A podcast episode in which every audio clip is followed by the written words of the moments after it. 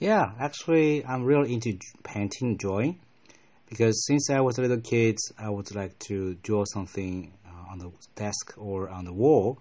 However, uh, my mom didn't blame me because of that. Uh, on the contrary, she just encouraged me to draw something on the wall, and she actually let me draw on a you know specific wall. So gradually, I think that really cultivates my uh, interest in this kind of area Uh, and started to become more fascinated by painting.